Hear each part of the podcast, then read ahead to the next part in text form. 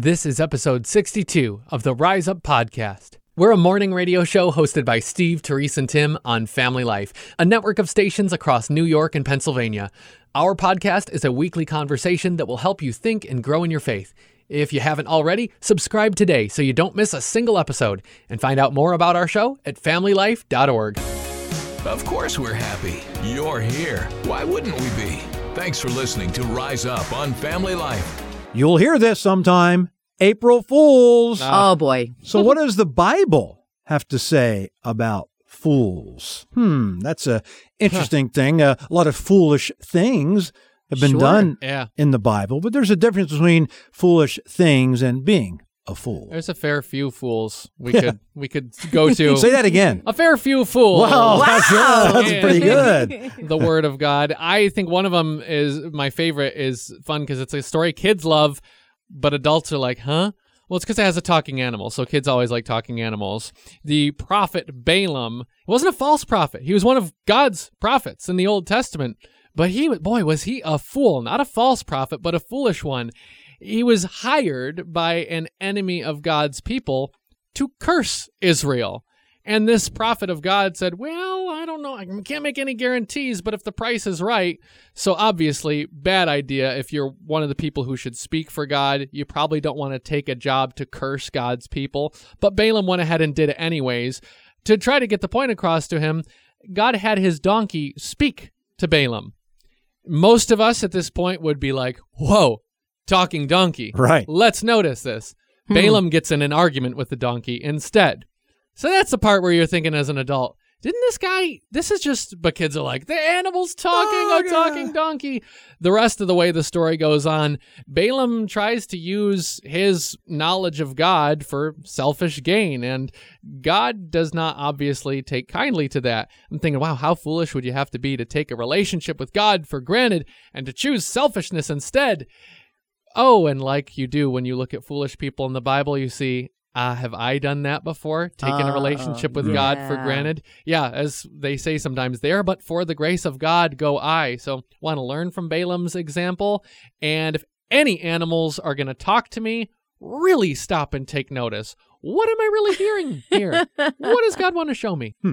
As I went to the Bible to learn about foolishness, what I saw was a mirror uh, because sometimes, especially when I get online on social media, I am deeply tempted to be a fool. Mm. And maybe you are too. Does this ever happen to you? You see something online and you're enraged immediately. You feel all these feels.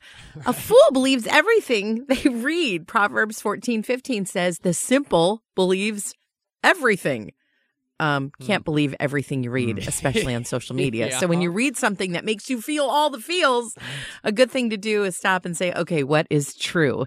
And then when you have all the feels, you say something to someone that you probably shouldn't. You hmm. start picking fights with people. And the next thing you know, people you don't even know, you've never even met, you're having words with on the internet. A fool's lips walk into a fight and his mouth invites a beating. As Proverb 18:6, zip it, lock it, put it in your pocket when it comes to the internet, all right?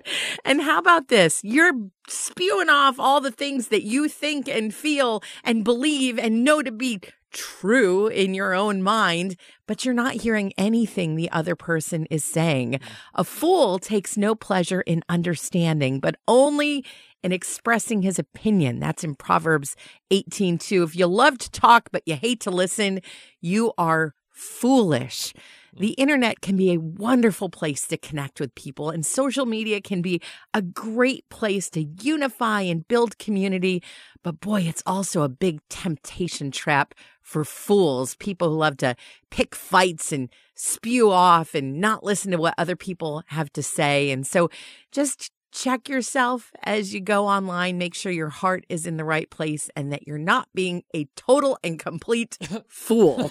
well, it's interesting because I was so excited about this as far as finding out what the Bible actually says about fools. Because we always say, "Oh, I got an April Fool's joke," Right. and it's like you shouldn't do that. And that kind right, of right, right. And now there's a difference in so many things in the Bible between what you just talked about, Terese, being foolish. I think we all have done foolish things, but just because we're foolish doesn't necessarily mean we're a fool. It's what we did. It's not who we are. Okay. Okay. So as I dug into the Bible a little bit just to see several different biblical definitions, but the basic one that I got is someone who disregards God's word. Hmm. Doesn't mean they haven't done foolish things, but they Wow. continue, continue, hmm. continue to do foolish things. And I like the contrast because I think we're all, I think we're all in this boat. We're all multi-layered people. We uh, have so many different parts of us, and some parts are, yeah, foolish. Uh, but are we a fool? I like to contrast Zacchaeus. I always like Zacchaeus. He's a little guy, you know. He goes up in a tree. That's fun. You know. Now he was a you know a tax collector, and he was a bad you know he's a bad guy. Hmm. So he you know he stole money from people and all that kind of stuff. And you compare him to the rich young ruler in in Luke chapter eighteen. You read about it, but here we go. You have Zacchaeus who was this bad guy, but then God touches his heart and Zacchaeus changes his ways. So, yes, maybe at one point he did foolish things, but he didn't disregard God's word. He then not only gave the money back, but even more so, he, he gave back and back and back. And whereas the rich young ruler continues to be self righteous, and that's the difference, you know, continuing to do foolish things and disregarding God's word. So to me, there's a huge difference from what I found between someone who does something foolish and a fool. A fool continues to uh, do those things and disregard God's word. And you can read more about that in Malachi uh, chapter 6. Hmm. Malachi only has four chapters. Oh, I just did he see what did. I did there. You're He did so the same. You've heard pastors do that before, right? So, yeah. Okay. They I'm watching that. you. Yeah, I can do that. That was a foolish thing, but I'm not a fool. Just do it once. I'm just going to do that once, never again. Feel free to stick around a while. We love it when you're here. This is Rise Up with Steve, Terese, and Tim on Family Life. It's something that you do every day. It's easy to lose the original purpose, like to take it for granted and to forget what it was really there for originally. This is my relationship with breakfast cereal. Maybe for a lot of us, because going back to the origins of breakfast cereal mm-hmm. in the 1870s, Okay. this man named John Jackson introduced twice baked flour pebbles to the United States. And these these pebbles, let me tell you, were so tough. His mom said, "Look, John, this isn't going to work. Like people are going to have to like soak these in something to be able to even eat them." Okay. So they tried soaking them in milk. And then all of a sudden they got a little bit softer and slightly palatable, those twice baked flour pebbles, and people could finally start to choke them down. I say this it's like grape nuts. Yeah, it's, right. it's kind of like re- grape yeah, nuts it reminds to me this, of that. Yeah, to this yeah. Uh-huh. very day. And I say this because here at long last, I'm realizing I had the whole purpose of milking my cereal wrong.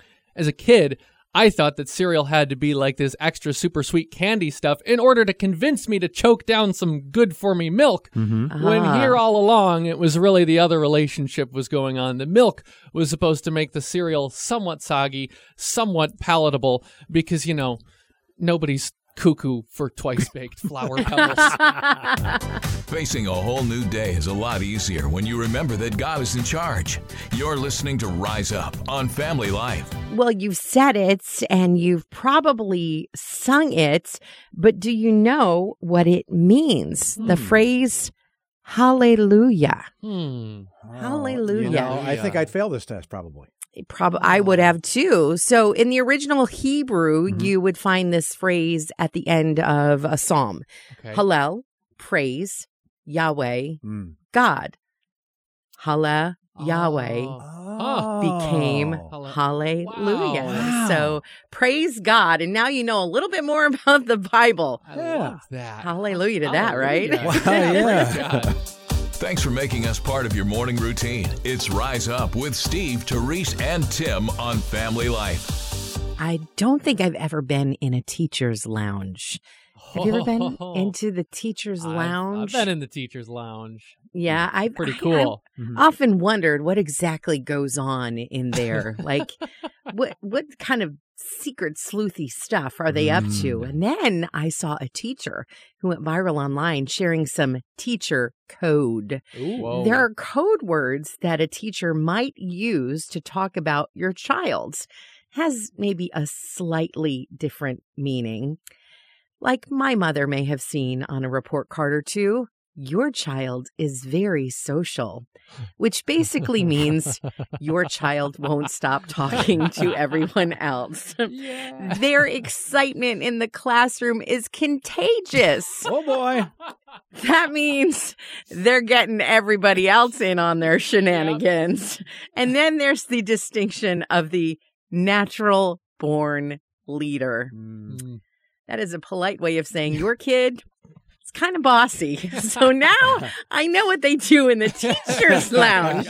They make up teacher code. Yeah. They're morning people because they love mornings and people. It's Rise Up with Steve, Terese, and Tim on Family Life. We can learn a lot from people in history. Uh, take Abraham Lincoln, or Sure. or you know, do something else like in sports, Yeah. like Michael Jordan. You think of the best of the best. What we can learn from them is not their success and what they're well known for. What we can learn from them is that you can read over and over again. The more successful people are the people who have failed the most. Abraham Lincoln didn't get. I mean, he didn't win elections so many times in a row. Kept on Mhm. going. Michael Jordan missed so many shots. Didn't even make his high school basketball team when he was uh, Wow. there uh, in in ninth and tenth grade. So anyway, we can learn by keep going. So we can learn, even though we tend to laugh when we go to the newly opened Museum of Failure. Mm, right. There is a museum of failure you can now go to. Consider some of the things in there. It's about 150 items. How about, since it's National Pencil Day, do you remember in 2011 the Bic for her pens? Oh, They're really the same bad pen. They just had glitter and a higher price tag. that was a They- bad move. You don't- That's a pass. yeah, you don't Yeah. have that. Or don't need a glitter pen. don't ever forget the Rejuvenique electric facial mask. that didn't work either. What? Yeah, that's Nope. that's not. I'm good. still feeling the burn. Yeah, right, right. So, so yeah, so maybe they tried those things and Yeah. they failed, but I'll Mhm. get, I'll bet that those people got things. Even here's another one that is in the failure museum is the Segway scooter. Oh, Although that did pretty well Did in that, that movie. not- is Yeah. that The not a movie- thing? Yeah. the, the, mall cop the mall guy, cop guy worked for him, so Sorta. sort of. good segue. Keep going. It's Steve, Terese, and Tim helping you to rise up on Family Life. A friend you can turn to. unfriend seems like one of those words like added to the dictionary relatively recently you know Mhm. social Right. networks unfriend remove somebody from your friends list not so first time this word was ever used? Blew my mind. 16 1659 Wow. the first time somebody got unfriended. Tom or thomas was writing Wait, is he the guy from probably- MySpace? no yeah it's his friend tom right yeah He goes way back. Yeah, he started with a carrier pigeon at first. He was Uh-huh. writing to John.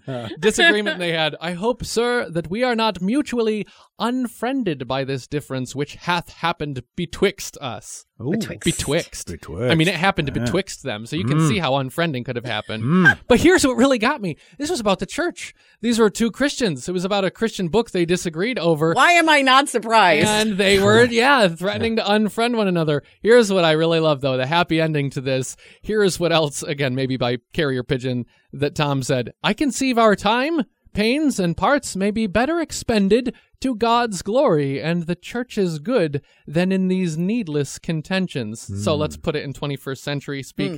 Hey, let's put our disagreements away and like work for God together Right. instead of getting stuck on unfriending each other over our disagreements. Yeah, we do better when we're working together for God. I didn't even know the Twix candy bar was around back then. Uh, Still a two pack. We hope the rest of your day is just as much fun as this. You're listening to Rise Up on Family Life.